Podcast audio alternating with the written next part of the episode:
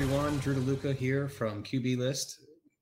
Sammy Alsado from QB List, and we're live in Vegas at the NFL Draft. All right, we're going to do a first round reaction uh, for uh, the NFL Draft.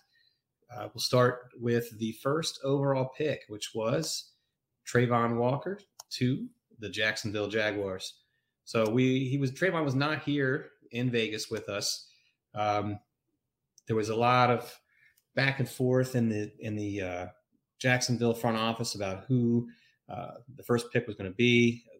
The common consensus was that Travon was going to be the selection, uh, and that's indeed exactly what happened. So, uh, Sam, you and I were talking about this before about whether or not that was even the best pick at the position, um, and wondering why Jacksonville didn't trade down for really literally anything they could get if they couldn't even agree the, who the pick should be. Yeah, uh, Aidan Hutchinson is another prospect at defensive end this year who seemed to have a higher floor he was significantly more productive in college. Travon was a bit of a tweener. They weren't sure if he was an inside or outside guy, and his pass rush win rate was relatively low, especially for someone going one overall. So he seemed like a lot more of a project than Aidan Hutchinson. Obviously, the Jaguars see him as a projectable. He's a freakish athlete. He runs a 4.58 at 6'5, 272. So you can understand uh, athletically why he could be a number one overall selection. But when you've got Aidan Hutchinson, who has a higher floor, a similar ceiling, Daniel Jeremiah called him a Pro Bowler day one. Uh, it, it's hard for me to understand how the Jags landed on this pick, but it's been a confusing offseason for the Jags with the Christian Kirk contract at 84 million, and it's a it's a trend at this point. Yeah, you feel for the Jaguars and for Trevor Lawrence. You, you give 100 million dollars to Christian Kirk and Zay Jones, and uh, you, you know, and then you have this lack of consensus on who the top pick in the draft should be. So hopefully Jag- the Jaguars are able to turn things around quickly. Do agree completely.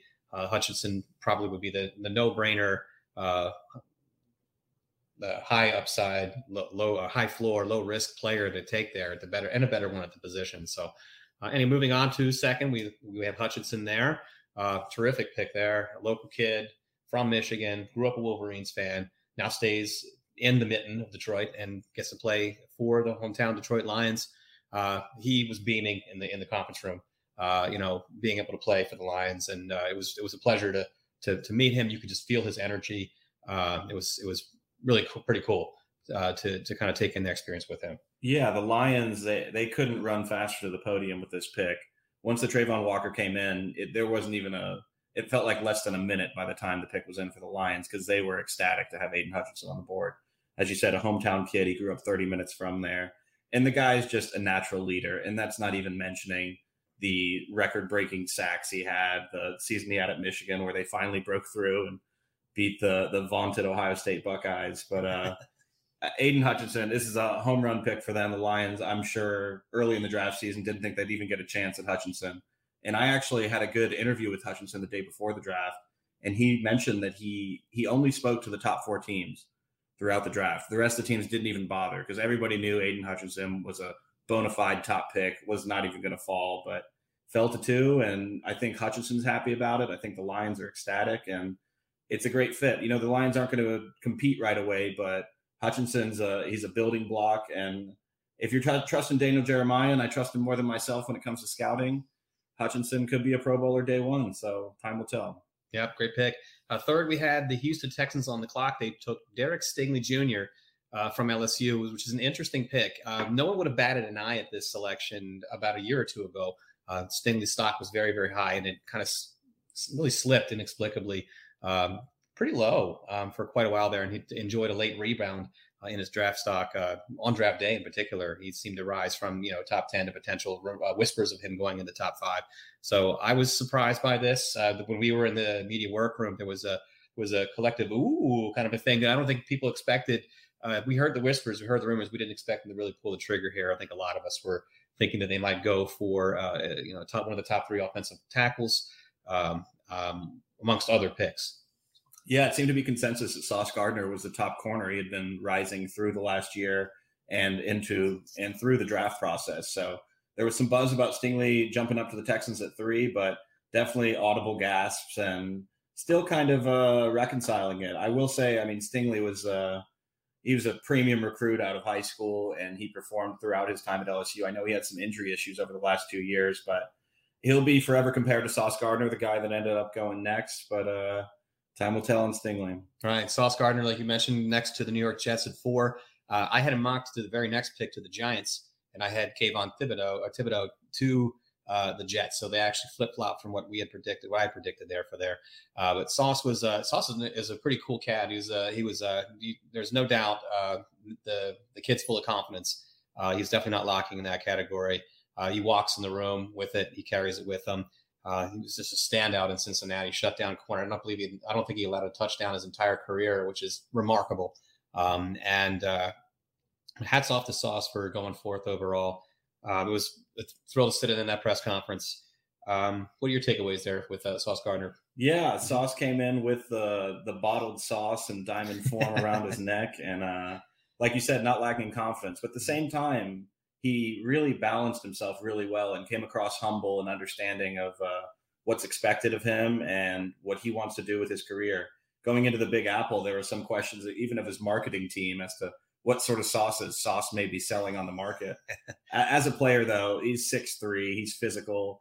He he played press almost throughout his time. He played really tight as a physical corner and he kind of has a slim frame. So mm-hmm. there's some question as to whether he'll be able to continue that in the NFL. But I the projection is a it's hard to really doubt what Sauce may do. I mean, he should be a day one starter and has the potential to even step into some all pro type conversations. I mean, there were comps around Sherman and Darrelle Revis even. Um, but it's looking up for Sauce, and the Jets must be ecstatic that he fell to four there. Yeah, it was pretty pretty cool to, in, in the press conference. Uh, I sat actually directly behind uh, Adam Pacman Jones, who now does some media things uh, with SiriusXM, and I think he has his own thing going there. Um, and he had some great questions for for Sauce, um, and it was kind of cool to see the, the two of them riffing back and forth. Um, but uh, yeah, you got the sense that uh, he he understands the stage that he's stepping onto. He understands the shoes and the expectations that he's that are going to be placed on him in New York, and the fact that he's going to be compared not only uh, to Stingley, but also to Darrelle Darrelle Revis, uh, the, the, great uh, uh, longtime Jets corner, who um, will no doubt serve as a mentor in some capacity uh, to Sauce as he continues uh, in, in his next stage uh, in his of his, career, his, football career. So moving on, number five, Kayvon Thibodeaux uh, to Oregon. this is an interesting pick. It's a great pick by by the by the Giants. I think if you went start of the 2021 college season, you asked people uh, around the league, scouts, who's the top player in this draft? A lot of them would have pointed to Kayvon Thibodeaux and as the as the guy who should go number one overall. So for the Giants to end up with a player who's no less talented than he was then uh, at the five spot is just an absolute coup. Uh, so the city of New York uh, and North Jersey should should be quite happy with the, the series of events here in the first round so far. Yeah, certainly. Going into the year, like you said, I mean, Myles Garrett comparisons very simple for Kayvon Thibodeaux. He's a freak athletically. He's got the size, the speed, the strength that you any team would love to have. He has had some uh, personality wise. He's definitely he's got a lot of charisma. You know, he's uh, quite confident. Uh, he was questioned during the press conferences about what he'll miss about college, and he ended up saying that uh, the one thing he won't miss is playing for free. So he's the kind of guy who he knows his worth he's going to come in right away and make a difference for the Giants. And uh, I'd be afraid if I was a quarterback in the NFC East. Yes, I, I, grew up an Eagles fan. Still, I'm an Eagles fan today, and enjoy uh, uh, watching them play. Obviously, but I'm not going to enjoy them uh, watching them play against Thibodeaux. He is a he is a tremendous talent, uh, and he is going to wreck a lot of backfields and uh, destroy a lot of quarterbacks. unfortunately, Thibodeaux is under such a microscope through the draft process. It feels like almost similar to Stingley that they've been around so long and been a top prospect so long that they may have been excessively nitpicked. So Agreed. looking back on this draft, I would not be surprised if Kayvon Thibodeaux is the number one player. Yeah, he's a tremendous talent. Uh, moving on to number six, uh, Ekwonu, uh, Nicky Ekwonu from uh, North Carolina State went to the Carolina Panthers. Uh, there was a lot of speculation here that the Panthers would take Malik Willis uh, or perhaps another quarterback, or maybe even uh, I thought that they might trade down uh, to particularly get to potentially get the quarterback that they desperately need. Uh, but they, to their credit, kind of stayed there. They had a plan, and that was to get one of the top three tackles in the draft, and they got their choice. Uh, was was he was great. Uh, really enjoyed um, talking with him and and meeting him uh, in, in, the press conference room. There, he was. Uh, there's a little girl there that was asking some questions, which was really cool for her to have that experience to be there, and she was very gracious with her. Um, but he, he had all the right answers to all the questions. He has the right attitude, the right mindset, uh, and he. I'm just a huge fan of his game. He is so physical in the run in the run game. He just absolutely bullies people. Uh, so uh, Christian McCaffrey has to be smiling from ear to ear today. Um, that that's going to really help get him back on track.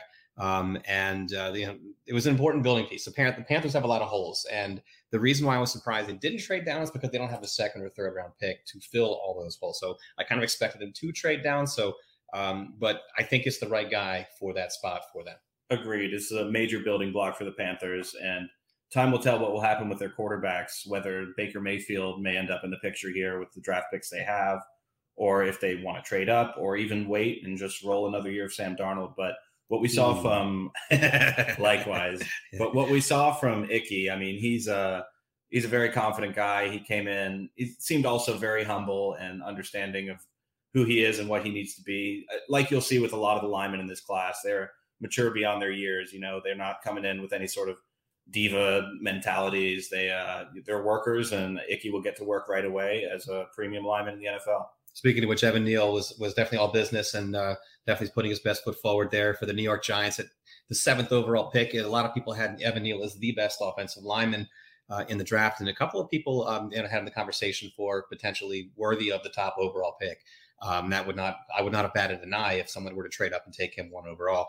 Uh, obviously, it did not happen. Again, the Giants getting tremendous value in the seven pick. So you have two. The Giants end up with two players at, at, picks five and seven that you could make a legitimate case for being the first pick overall. So Giants fans, you have every reason to be celebrating today. Um, as an Eagles fan, I don't like it, but I'm happy for you. So congratulations on getting a great player in Alabama's Evan Neal. Agreed, and he's a behemoth, six seven, three thirty seven. Evan Neal is going to be going against Kayvon Thibodeaux in training camps, and I'd love to see that tape. Those two are going to be they're going to be a force to be reckoned with for years to come. And I think it was Neal that said they asked him what it's going to be like to go against each other in practice. He said iron sharpens iron, and he's exactly right. And it's that's just going to make the, the, two of those great talents even better. Uh, number eight, Drake London, uh, the first wide receiver taken off the board from USC, goes to the Atlanta Falcons. Um, just as I mocked, actually, I'm not kidding. We actually did mock Drake London there. And if you do read some of the tree leaves, uh, the, the tea leaves, not the tree leaves, the tea leaves, you see where these guys smoking the tree. Yeah, right. I know uh, the tea, the tea leaves, and you see where um, uh, the the top 30 visits and the the the combine meetings and things like that. So I use that to kind of inform the the process by which I put together my mock draft. And uh, there were a lot of signs that pointed to the Falcons taking Drake London here, and he was very high on their board. Uh, that's indeed what happened. So um, I think the consensus was that Garrett Wilson potentially, some some of us like myself, uh, think Treylon Treylon Burks is the best overall talent in this draft. Although I no no disrespect to Garrett Wilson, he's a tremendous route runner, a great player. Uh, definitely surprised a lot of people that Drake London went there, but he's six four, huge huge receiver, very physical. Um, so um, he was an interesting interview. So yeah, I'd yeah. say uh, we had multiple chances to speak with Drake London through the process, and I'd like to qualify some of this analysis as uh, this is our first year at the draft and interviewing prospects. But Drake London was a bit combative in trying to understand where he is as a player. Whether some people were trying to classify him as a physical receiver, and he multiple times claimed he had no weakness in his game. He's known to be a bit lacking in speed. He uh, Drake London is obviously a big physical receiver. You know, he's going to be a jump ball guy day one. I think obviously the Falcons picking him eight, they're going to be, they've got quite a plan for him. So it'll be interesting to see how Drake London handles adversity in the NFL. He's a guy who came on late in his college career, had a thousand yard season. So really burst onto the scene. But relatively to the rest of the prospects we saw, seemed either a little either immature or lacking an understanding of maybe his own weaknesses and things he needed to work on. So it'll be interesting to see Drake London's career with the Falcons, what they end up doing at the quarterback position too. Obviously, Kyle Pitts there. He'll be sharing targets with him, and who will be throwing the ball? Marcus Mariota right now. To be determined after that, though. Yeah, I, that's my biggest takeaway that I had written down for for Drake London is that Kyle Pitts won't get 300 targets anymore this year. So, yeah. so now he has, he has to share the ball a little bit. But you know, there's not a whole lot of there, and there's all, all of Zaccheaus, I guess, and that's about it. Sure. Um, in the passing game with a uh, with the uh, unfortunate uh, uh, Calvin Ridley situation. Uh, number nine, Charles Cross goes to the Seattle Seahawks, the third of what I had as the three top tier offensive line offensive tackles in this draft. Uh, Mississippi State product. Uh, good to good to see Coach Mike Leach in the hallway there. He was yeah. there to support his guy. Um, Mike Leach lounging So- with his. yeah, I, my own my one regret about this is not not going up and asking him some just some random questions about things and just letting him just go off on some tangent because He- he's a legendary interview. So. Of course, a Yeah. deep passion for ghosts and a And candy. who- he was very relaxed when we saw him back there. He was uh his back, I think, was on the cushion that you normally would put your butt on. So he was uh, very laid back. But Charles Cross, he came in with uh, a black mamba on his lapel and spoke about his mamba mentality, his just general competitiveness, and like the rest of the linemen we just spoke, all business. You know, he. Uh, this is another team just like the Panthers, where you have so many holes on the team, you really just need to start building. And a strong offensive tackle to start is a perfect building block for any team. Yeah, the Seahawks have been needing uh, offensive line help for years, and they they got a real, a real, real, very, very good one here. They got a real one in Charles Claw, Charles Cross there. So um, number number ten pick there was Garrett Wilson. We had mocked him to the Jets, or I'd mocked him to the Jets, and um, I was impressed with the humble nature uh, that he kind of carried himself with. So um, he's a tremendous, tremendous talent. Uh, sporting the pearls. He said he did. He asked. He was asked why with the pearls. He said, "I just like them. I just like pearls." He Okay, said pearls should become a bigger thing. so, So yeah, he, he's a guy that he just he does his thing. So, but um, that that humble nature really kind of belies the competitive fire that he that really burns inside of him. It's obvious from watching him play that he's such a competitor, uh, and he works so hard at his game. And he's a, a gifted athlete, so tremendous, great body control, um, ter- terrific route runner.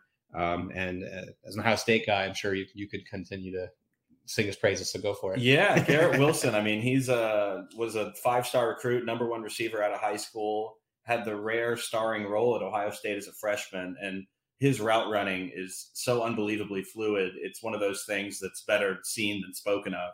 So I- I'm sure it'll jump off the screen if you ever take a look at his tape. He runs sub four four, and though he is listed at six foot, he plays a lot larger than that. He's a yard after catch threat. And although I may be biased, I think Garrett Wilson is the top wide receiver talent of this group. And they're drafting him to pair with their young quarterback, Zach Wilson. And it's the it's the ideal role, you know. Wilson could be a fantasy boom this year. It will be interesting to see. I think uh, he has some of the highest upside of anyone drafted in the fantasy sake this round. Yeah, Jets fans are hoping for a Wilson to Wilson connection for years to come. And uh, moving on, number 11, Chris Olave from Ohio State again. Uh, and the, well, you can put the thing in there, go for it. It's okay. and uh, so uh, he, uh, Sammy, talked to, him, talk to us about Olave. I know you got a chance to really speak with him at length uh, on, what was it, Wednesday, right? The day before Yeah. draft. Go ahead. Mhm. So, yeah, they had some prospect availability that day, and Chris Olave is unbelievably laid back guy, very modest, very humble, one of those happy to be there guys who is kind of the antithesis of your diva wide receiver.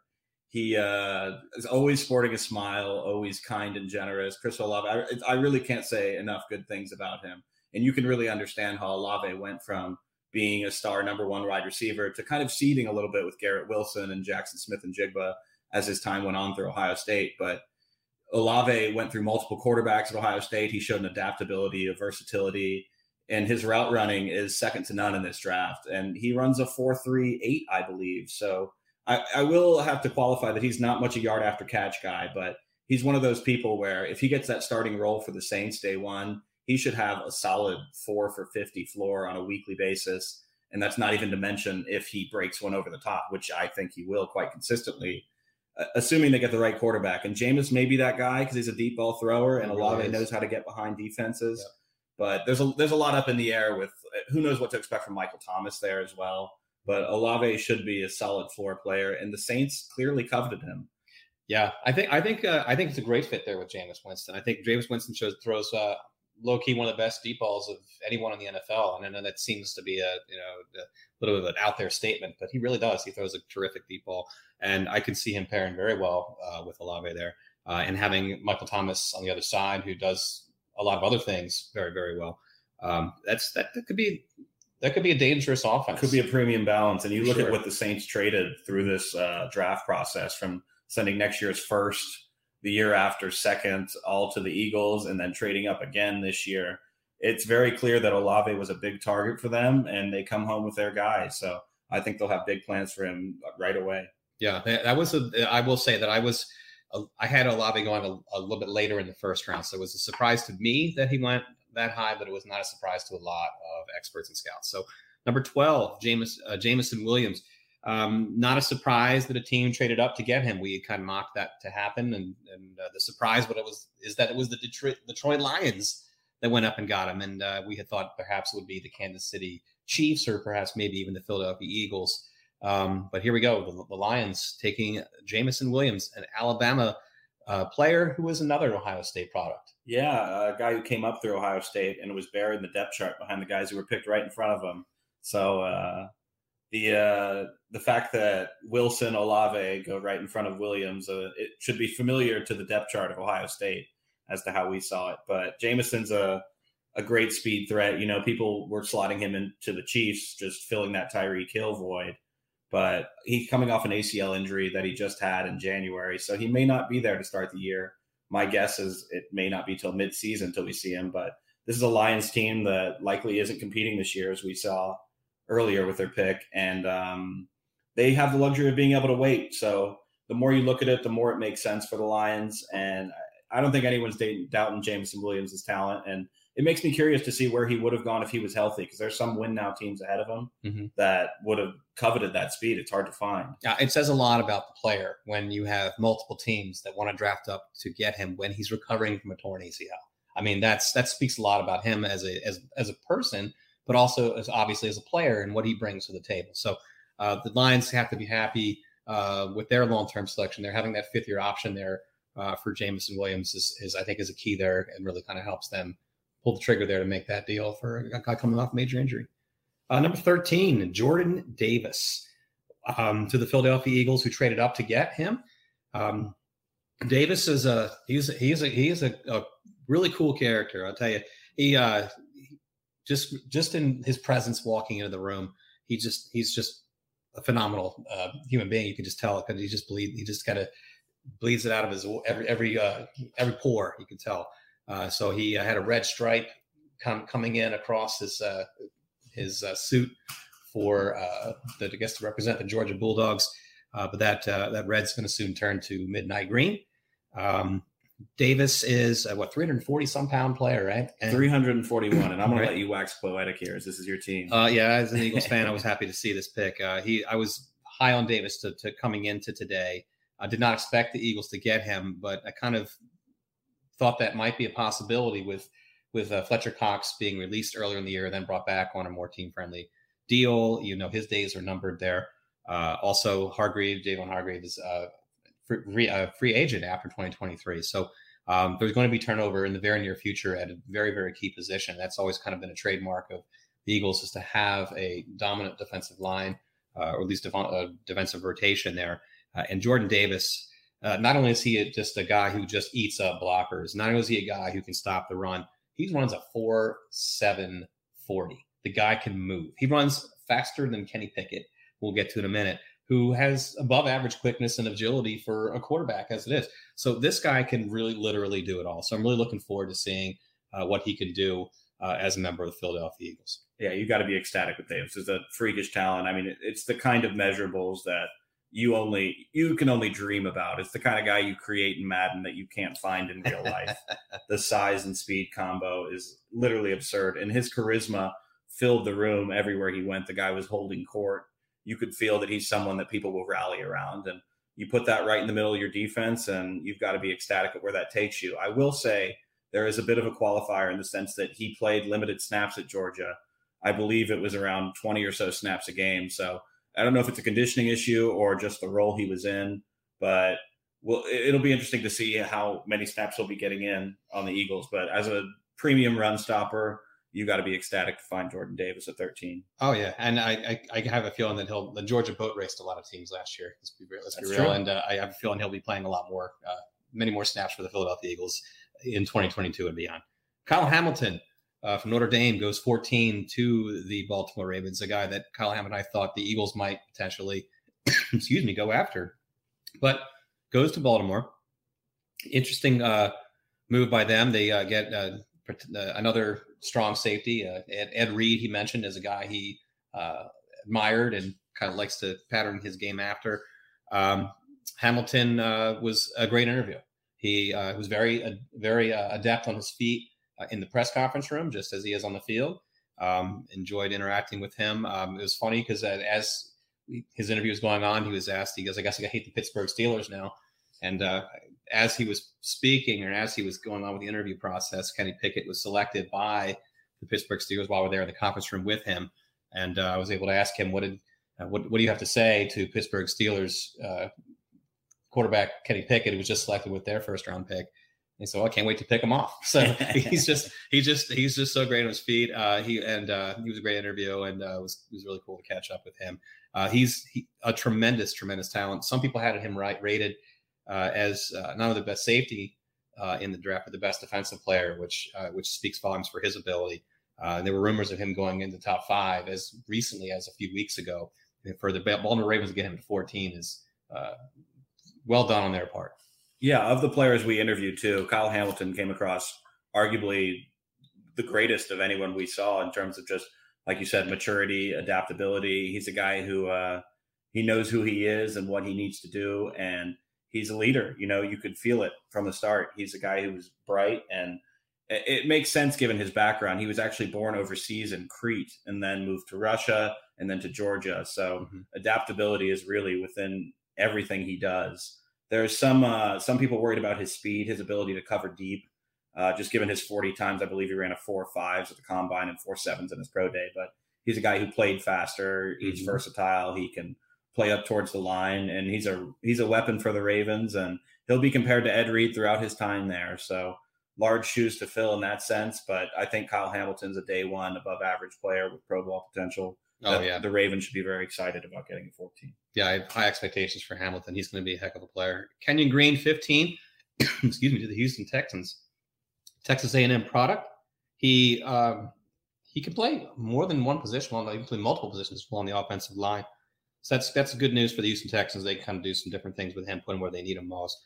Uh, some people thought it was a little early for Kenyon Green, uh, but I don't think anyone doubts that he's a first round talent. Agreed. And as you'll see with the rest of this round, uh, some of these interior linemen went a little higher than people anticipated, and it speaks to a growing trend in the NFL of uh, these freakish athletic defensive tackles like Jordan Davis coming up and the rarity of people on the offensive line you can get to play in front of them and hold them up if uh, slow them down may be a better way of saying it. But uh, mm-hmm. kenyon green a, a, solid pick here. Like you said it may have been a reach on some boards but they got the guy they wanted and he's going to be a starter there day one. All right now moving on to 16 washington commanders. Select jahan dotson with a pick that changed hands a lot of times. First was the indianapolis colts pick then it was the philadelphia eagles pick then it was the new orleans saints pick and finally washington settled in trades down to this pick to select Jahan Dotson. Uh, one of the more befuddling moves of the draft, honestly, is Washington was sitting there with Chris Olave on the board at 11, trades down, picks up an extra pick, and takes Jahan Dotson, who was by most consensus a tier below Olave. But given how they played it, I think it's clear that they preferred Dotson to Olave even one for one. So it's one of those things where it may be waving a white flag on the signing of Curtis Samuel oh, last year yep. as a speed take take the top off a defense kind of receiver. Uh, they're going to have to have plans from day one. I think a lot of this is protecting them from the doomsday scenario of Terry McLaurin continuing to hold out. But eh, Washington's a win now team. You know, Ron Rivera is not exactly a, a sure bet to stay there. They have organizational issues from the top down. So they're going to need Dotson to fill a role right away. And it'll be interesting to see how he does. Right. Um, moving on to the 17th pick in the draft, the Los Angeles Chargers selected Boston College's Zion Johnson. Now, you had a chance to talk with Zion on the field on Wednesday. What were your uh, first impressions? Uh, Zion and I had a good 15 minute talk, honestly, of uh, all the people we spoke with. I spoke the longest with Zion, and I was unbelievably impressed with Zion's maturity.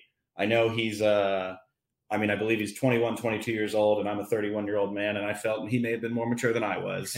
he uh, he's a very analytical guy. He he actually expressed his desire to actually play center because the mental aspect of the game really challenges him in a way that he takes on. He's a he's again a freakishly athletic interior defensive lineman, offensive lineman, and he's the one who told me of the trend of defensive linemen and that guys like him are more coveted by the year. So he's someone who really knows his worth. He's coming into a great team he I'm sure he's honored to block for Justin Herbert and it, the Chargers are going to be a fascinating team this year, and this is a day one starter who is going to improve them right away, and a guy that I love to be a Pro Bowler for a decade plus. Uh, I think one person going to love him more than you is going to be Justin Herbert. So, I would say, and Austin Ekeler. He's going to he, he is a he fills an important need.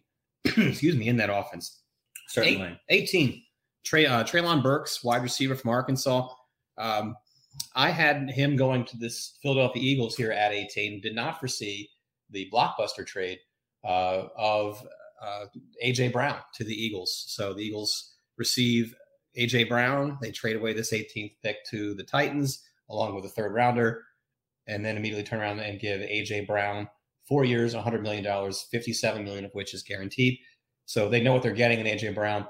Great complementary piece uh, to uh, Smith. They have they have their alpha.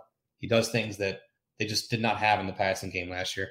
A lot of underthrown balls by Jalen Hurts just were picked off, knocked down. Uh, those are plays that AJ Brown makes. So he instantly upgrades the entire offense. Um, as as Jalen Hurts becomes, uh, you know, more more practiced. I guess last year was his first year as a starter, his first full training camp. You just got a sense that the entire efficiency of the offense is going to go going to go better too.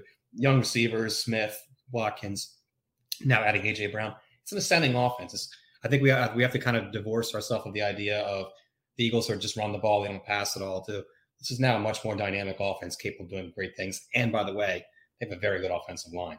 So watch out for the Philadelphia Eagles offense. It's it's I don't think it's going to resemble what we saw last year. I think it's going to be uh, leveled up pretty significantly.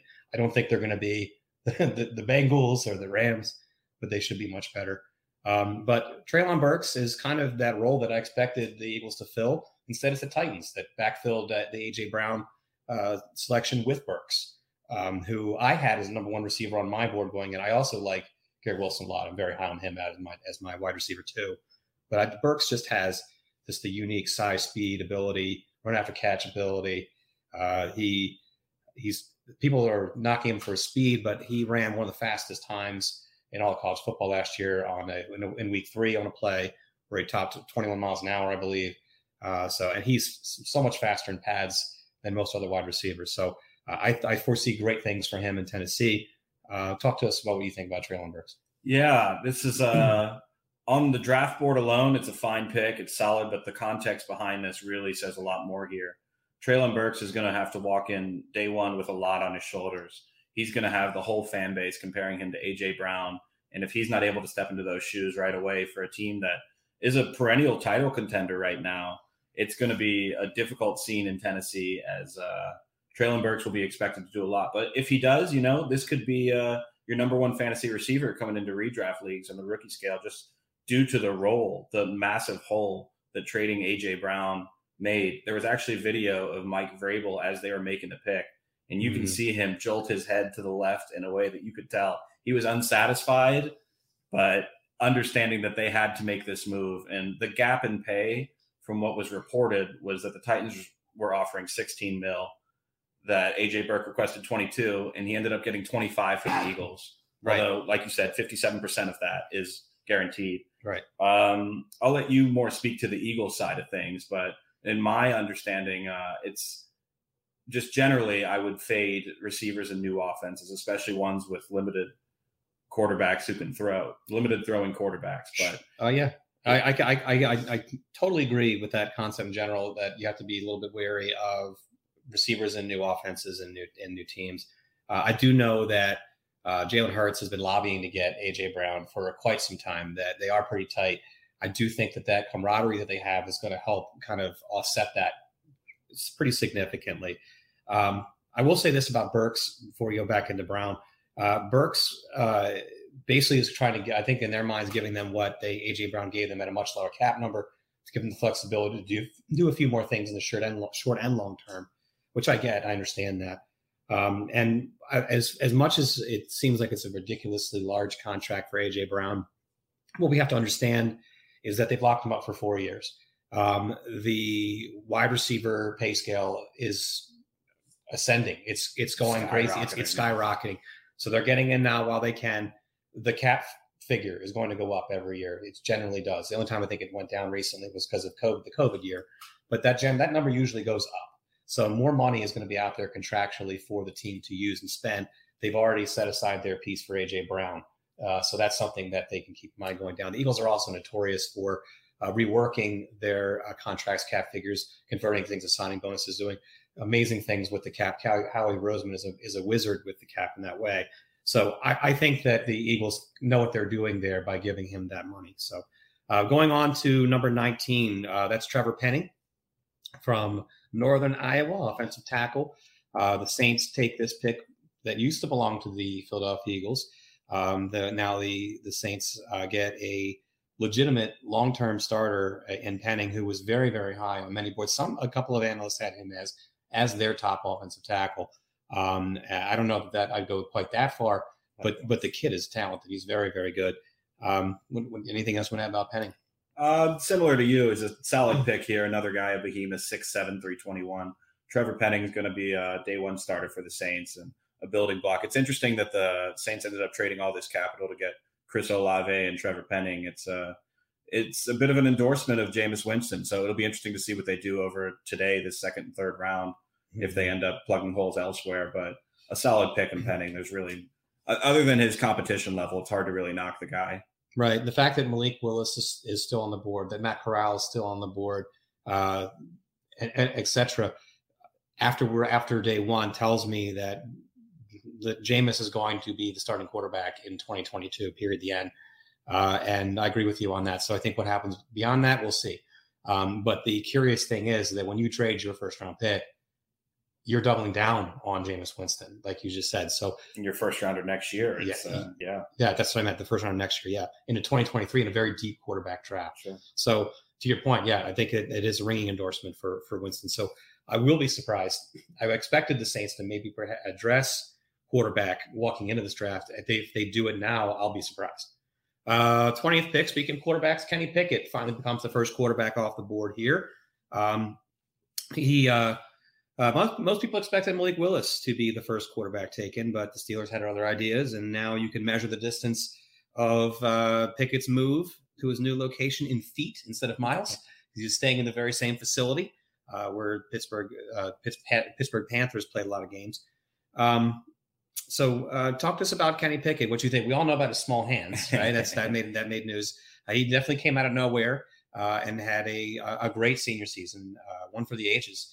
Um, kind of reminiscent of Joey Bur- Joey Burrow, minus the national championship. With hand size as well, and that's one of those things mm-hmm. that seems like it was way over scrutinized during this process. Mm-hmm. If Joe Burrow can have the smallest hands in the draft, and then do what he did through his career. Let's not act like small hands are just positive to success in the NFL. Sure, and he's not pressured to be an immediate starter coming in with a capable, albeit mercurial NFL caliber quarterback already there in Mitchell Trubisky, uh, who gives the uh, the young quarterback from Pitt uh, an opportunity to kind of learn. Uh, he won't be thrown to the wolves right away.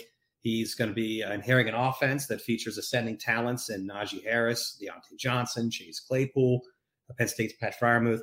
So his uh, dynasty stock, no doubt, gets a major lift from going to to Pittsburgh, uh, more so than it would be if he ended up in a place like Carolina. Agreed. And of the quarterback prospects, I think this was the consensus high floor, ready to start day one if you need him to, and he won't have to. So mm-hmm. it'll be interesting to see how Pickett learns. He's more of a he's got a lot of touch on his balls. He uh, it, it'll be fascinating to see how this develops. But I'm sure Kenny Pickett from Pittsburgh went to Pittsburgh, now professional in Pittsburgh. It's uh it's a dream fit for both the team and the player. Right. Um, Trent McDuffie uh, going 21st overall to the Kansas City Chiefs from Washington. Uh, this is a tremendous pick. Uh, it's a great value pick. It fills a need uh, that they have. Um, a lot of people had McDuffie going higher than that. So, um, talk about what you think about the pick. Yeah, McDuffie was a guy that some mocks had going as high as 11, almost top 10 range. Mm-hmm. But uh, I think a lot of the reason he fell is that he's really a zone heavy cornerback he's not a guy you want to jump into press man coverage with. So the Chiefs run a heavy zone scheme and have for years. So he fills in there as a day one starter, and I like McDuffie. It it seems as if they got good value on him here, and the Chiefs need corners. Uh, I think we saw that with Ja'Marr Chase last year, burning them both in the playoffs and the regular season. Yeah, he's got great ball skills, great high football IQ. Just just a tremendous pick. Uh, I'm not sure what we say the same about the next pick here. The 22nd pick, Green Bay Packers select Quay Walker, running back, uh, linebacker from Georgia. Um, no disrespect to the national champion Quay, and I wish him all the best. It just seemed that the Packers had other needs that were more pressing, and that there may have even been better players to uh, to fill the role that they're trying to uh, plug there with Quay. Yeah, at linebacker specifically, Devin Lloyd, Nakobe Dean, a fellow Georgia, seemed to be consensus ahead of Quay Walker, but the Packers prioritized defense through this draft at the expense of their wide receiver core, where right now, walking into day two, we have Allen Lazard as our number one receiver, and Aaron Rodgers has to be fuming at home, as we know he tends to do. so uh, yeah, this seemed like a bit of a reach. Uh, the Packers are very much a TBD on this draft, but as of now, I'm trending quite negative on the way they've handled themselves. Yeah, I kind of expect. We've talked about this before. I have, I, am higher on Christian Watson from North Dakota State than others. He already wears green and green and yellow, and I think he'd be a natural fit in uh, in that offense. Um, I think Sammy Watkins was a pretty sad attempt to try to backfill what uh, Davante Adams brought to this offense, and I as a Clemson uh, fan myself, I'm, I love Sammy Watkins, but he's he's no Davante Adams. Uh, uh, I thought maybe Chris Olave could might might go to Green Bay. He would be a great uh, a great fit there. Um, but we'll see. I think Christian Watson potentially could be a day two target for Green Bay, um, amongst others. Uh, uh, Pickens is another one. George Pickens is, would be another great fit there. But I do expect them to do something here on day two to address the wide receiver position. Sky Moore, another another name to watch, was sent from uh, Central Michigan there. Um, there. There was talk of them trying to trade up for 32, specifically to draft Pickens. And having had the 22nd and 29th pick, seeing what was traded to get guys like Jameson Williams, it's it's a little shocking to see the Packers just sit there and wait on wide receiver when it's such a glaring need on a win now team. So second round, let's hope they fill that hole in some way. All right. uh, 23rd pick, Buffalo Bills, cornerback Kaiir Elam or Elam from uh, Florida. Uh, another pick that changed hands multiple times. Started out with the Arizona Cardinals, then the Baltimore Ravens. Ended up in uh, in the hands of the Buffalo Bills. This was the pick that was traded for Hollywood Brown. Yes, it was. Um, this is this was an interesting pick because uh, you think you look at what Buffalo needs here. You need corner. Kyler Gordon, by the way, still on the board was there. Andrew yeah. Booth was there, still on the board also. Mm-hmm. Um, and it was just a little bit of, a, of an interesting pick, but uh, he must be a good fit for what they want in their system and their scheme. A six-two corner, a mm-hmm. rare physicality that you'd find at this position in the draft. Is a long physical guy, and the way Buffalo runs their defensive sets, being able to press on the outside with Kaiir Elam and Tre'Davious White, oh, it's yeah. going to give them a lot of versatility to really get aggressive on some of these offensive sets. So I can understand the fit with Kaiir Elam mm-hmm. here, and uh, I like the pick from Buffalo. He really fits the personality right. of that defense. And this speaks to kind of we, we, we, talked about this before that sometimes we look at a board and we just kind of rotely go down and say, oh, I have him higher on this board than this. So much of it is scheme fit. So much of it is what does the team need in a player? What do they need them to do inside the scheme?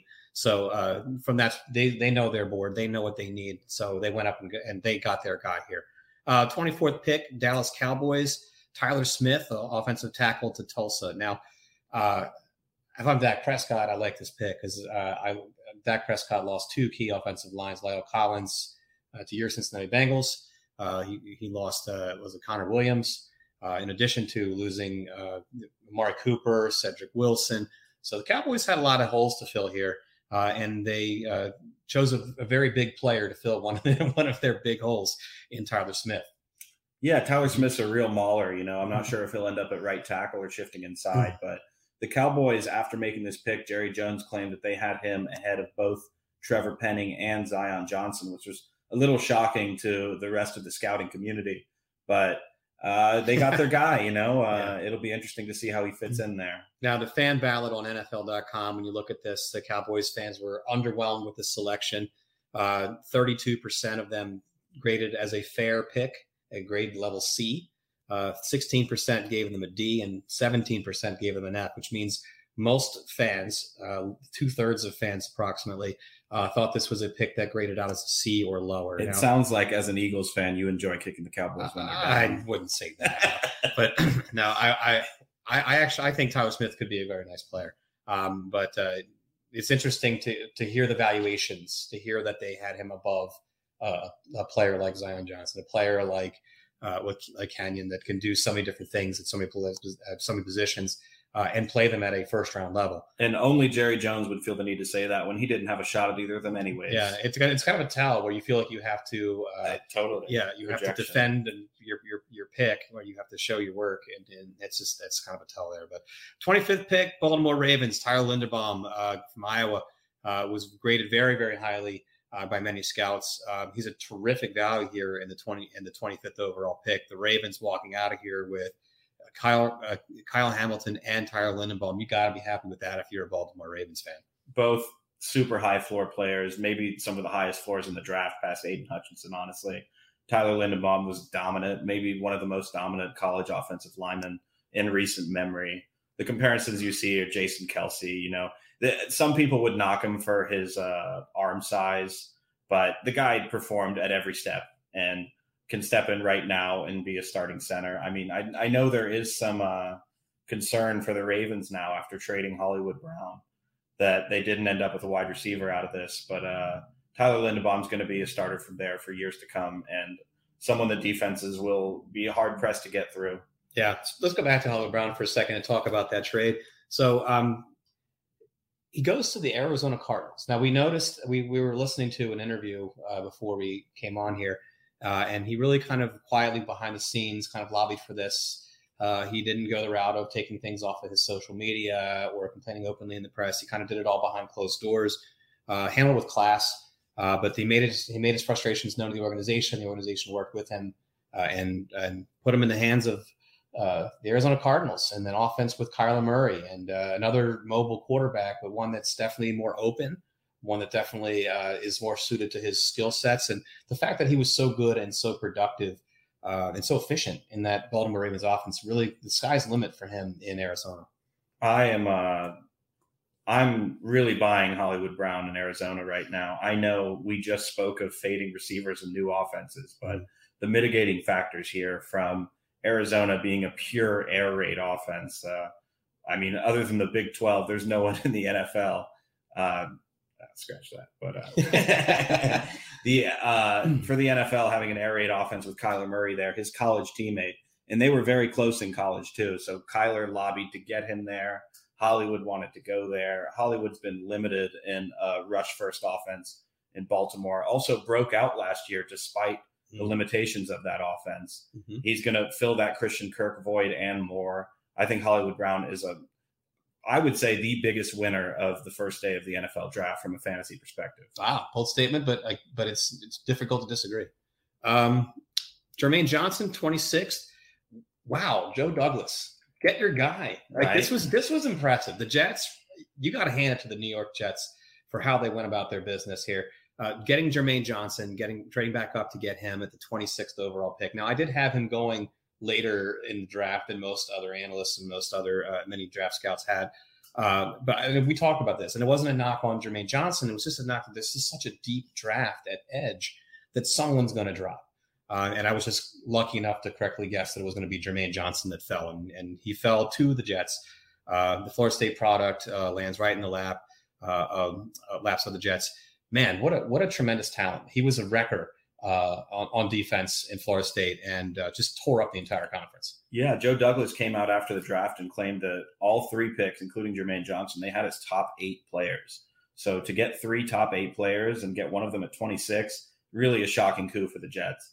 Uh, I think there is some concern to be had in the sense that the rest of the league just didn't seem to be as interested. I'm well, I'm not sure exactly what that is. Uh, he was a one year performer. You know, he transferred from Georgia was having trouble getting in the rotation at Georgia, and he didn't really have that great that great of a win rate on his pass rushes. He has some concerns about being too high around the edge, but uh, I overall he performed great in the in his one year there at Florida State. So Jermaine Johnson, I think the Jets are ecstatic. I think a lot of people and looking at Mel Kiper's boards or any of the scouts boards would see this as the greatest hmm. value pick of the draft. I would agree. And I think there is a some some caution to be said there in the sense that the rest of the league wasn't there, but time will tell on Jermaine Johnson. Congrats to the Jets, though.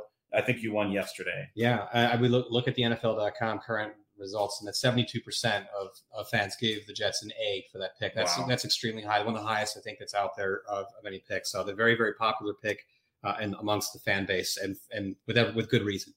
27th, another defensive player going off the board, Devin Lloyd to Utah. Um, he was a great interview yesterday. Um, to the Jacksonville Jaguars. Uh, I, I, I like this pick a lot. I think he's a tremendous value at 27. Likewise, uh, after jettisoning Myles Jack, they had a hole in the middle of that defense, and Devin Lloyd should step in right away and be an above average starter with upside for more. He's athletic, he can cover. He really uh, he he checks all the boxes at linebacker, and uh, the only reason you have him at 27 is generally linebackers have been falling through the years, yeah. whether the p- position's being deprioritized or it's getting deeper. But this was the top linebacker, and I think everyone's board, aside yeah. from the Green Bay Packers who took Quay Walker. But Devin Lloyd is a great pick here at 27. Uh, comparisons to Fred Warner, which says enough about his pass coverage. Yeah. Speaking of checking boxes, a couple more draft day cliches we have to check off here that relate to Devin. He's high motor, yeah. right? You uh-huh. hear that all the time, right? A nose for the football. Yeah, those are all draft day cliches, but they apply, right? Uh, Devonte Wyatt, defensive tackle from Georgia, to the Green Bay Packers. Uh, this was this is an interesting pick. Uh, I think he fell a little bit, um, and we were talking about why that is. Um, he played right next to uh, Jordan Davis. He played in a right in front of a whole slew of talented players in that Georgia defense. Um, but uh, so we could, I guess, we, first we were questioning how did this man fall in the 28th spot in the draft? Yeah, uh, Devonte Wyatt's a really interesting case here. Is uh, a lot of people see him as a three technique, but he had 2.5 sacks last year. He's uh, freakishly athletic, similar to he ran a 4.77, which now you understand why people see him as a three technique at 307 pounds and 6'3. He's uh, he has the skill set to do it.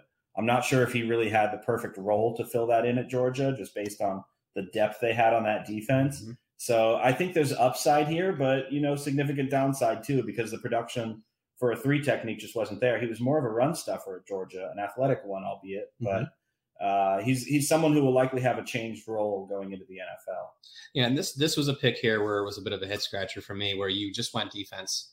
Uh, you have a glaring need at wide receiver, and you could have taken George Pickens. You could have taken uh, Christian Watson. You could have taken Sky Moore. You could have taken any number of players that may be a little lower on some people's boards, uh, but it just seems like a, a, need. But they know what they're doing. Um, they they I, I, have no doubt that they'll be addressing that with uh, a day two pick and why it is a legit first round, bottom first round talent. So and they doubled down on Georgia defenders in this. And they sure did. I don't know how far you're going down the pecking order, but they may have gotten the fifth or sixth Georgia defender, both with first round picks. So if there is some mitigating factor to some of these Georgia defenders, we're holding up the other ones. Mm-hmm. Uh, the Packers could be uh, looking at a rough first round, but uh, an interesting set here with Quay Walker and Devonte Wyatt. Interesting, is is indeed. Um, uh, speaking of speaking, of interesting picks, the the Patriots made a strange one, uh, literally a strange one, and they drafted Cole Strange, the uh, guard from Tennessee Chattanooga. Um, there's a very viral clip going around now of a Super Bowl champion head coach Sean McVay uh, talking about Tennessee Chattanooga going in the first round and uh, making a off uh, comment about how they were hoping that he might they might fall to him and pick 104, I believe it is. Yeah. And here they hear the Patriots make him a, a first round pick, uh, but uh, a lot of analysts uh, had him as a late riser. that was pot- potentially a day two pick to the Patriots' credit. This is the guy they wanted. They went up, they went out and got him. So this pick also changed hands a bunch of times. San Fran to Miami to Kansas City to New England. Yeah, yeah uh, I'd say the most shocking pick of the first round. I would love to play armchair analyst and act like I know better than Bill Belichick about football, but I think that would be a bad move for me in the yeah. long run. Uh, Cole Strange, he's a he obviously has the mental. You know, the Patriots seem to get these guys through years where they're just workman interior offensive lineman. And I'm sure they'll be starting him on day one, and Cole Strange will have a fascinating career to follow. I would not bet against Bill Belichick, regardless of how much of a reach this may have. Uh, the Patriots weren't the only one that liked Cole Strange. Um, there were reports that uh, more than one team uh, was high on him, then had done their homework on him. Uh, and some have, I can't remember who off the top of my head, which I wrote down. Someone said, I believe that, Chicago had 41 and 44, and we're looking at Yeah. And some, one, and I might have been Chicago, I can't remember who it was, uh, noted that he had one of the first, quickest first steps of any offensive line they had ever seen, which is a bold, a bold statement.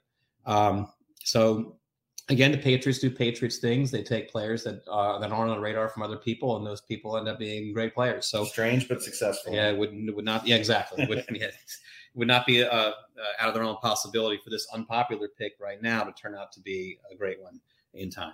Uh, pick 30, George Karlaftis from Purdue. The edge rusher goes to the Kansas City Chiefs.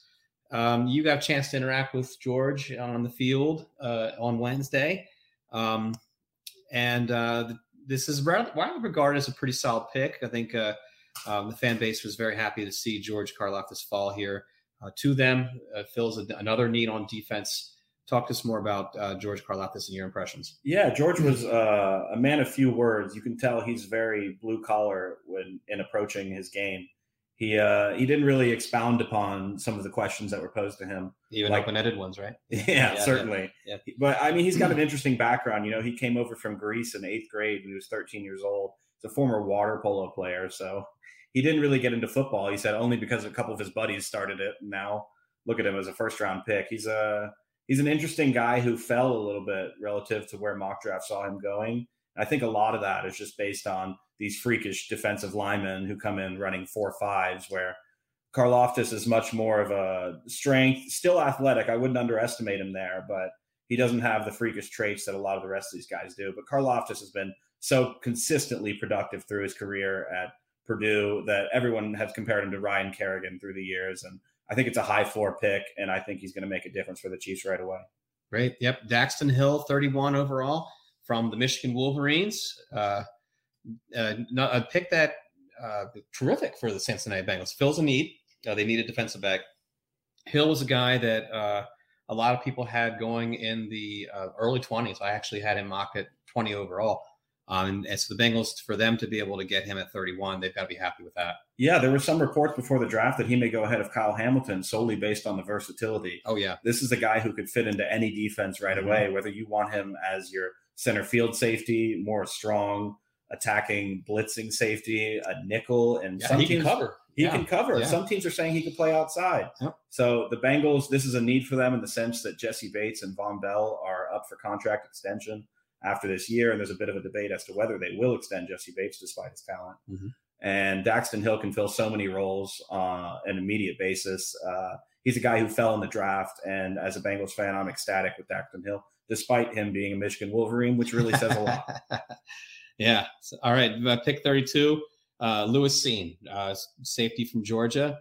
Um, this was a, a, bit of a head scratcher for me. Not not an indictment of Seen as a player, just an indictment of who's making this pick and what they're doing with it. This is a situation where we expected that someone would either the Lions would stay there and take a quarterback and have a fifth year option on a on a guy that they that they uh, fell in love with. The fact that they moved the pick um, was interesting, um, and the fact that the person that the team that acquired this pick did not use it for a quarterback uh, was also interesting to me. But I guess if you're if you're not loving this quarterback class and it's been it's been kind of uh, uh, panned, I guess, for quite some time uh, as the depth of the quarterback position. Why would you really want that fifth year option on a guy you're not that sure is going to be your answer for long term? So I guess it makes sense in retrospect uh, that this pick is used uh, in, in a different direction. Not the player that I would expect to go here, but here we are. Yeah, Lewis Cine, I will say as a prospect, uh, another freakishly athletic guy, 4'3, 840, 36.5 mm-hmm. vertical at the combine, and he hits like a truck. Yeah, he was, uh, I'd say, the strongest hitter of all of the safety class. So he's going to add an element of physicality and intimidation to that Vikings defense. Yeah, there were a lot of people in Philadelphia who were who were kind of angling for the Eagles to potentially get him as a as an early second, late first if they moved if they traded down. So um, um, he, he is he is somebody that's that's been turning heads, especially in, in recent weeks. And independent of the pick and Cine's profile, this is a bit of a baffling move for the Vikings yesterday in trading down from 12, yes. going down 20 spots picking up 12 spots in the second round and picking up a third rounder. And it's been said that these teams use what's the the trade value chart for draft picks. And that trade had the Vikings essentially throwing away the number two, 72 overall slot. So from a um, cap, from a draft capital from, perspective, from a right? draft capital sure. perspective, yeah, and they it just doesn't make sense to have negotiated that much of a move down without really having much incentive to do it. That's the spot that the Lions came up and took Jameson Williams, where you would have to envision that Kansas City, Green Bay, these teams that needed wide receivers, that not only did they not get value, but they got significant negative value on this trade. But I, I you have to assume that Cine was their guy, and uh, too. So yeah, I guess if they if they liked him for some reason more than Kyle Hamilton, they they were able to trade down because they had the opportunity to take Kyle Hamilton at 12, passed on it, trade all the way down to 32 to get Cine. So it'll be an interesting pick. So uh, Cine, uh, I think Cine will have some uh, um, some motivation. Uh, I think people are going to be questioning him and his ability, and that's just board, bulletin board fodder for uh, for uh, for a professional football player like Lewis Cine. And that wraps up the first round and Cine, right? That's right. All right. Well, this has been a lot of fun, and uh, we'll we'll get uh, into a more detailed, uh, all-encompassing uh, overview of the draft as we go on, uh, and we'll talk about our day two highlights uh, when the when day two is in the books. Certainly, been fun. Absolutely.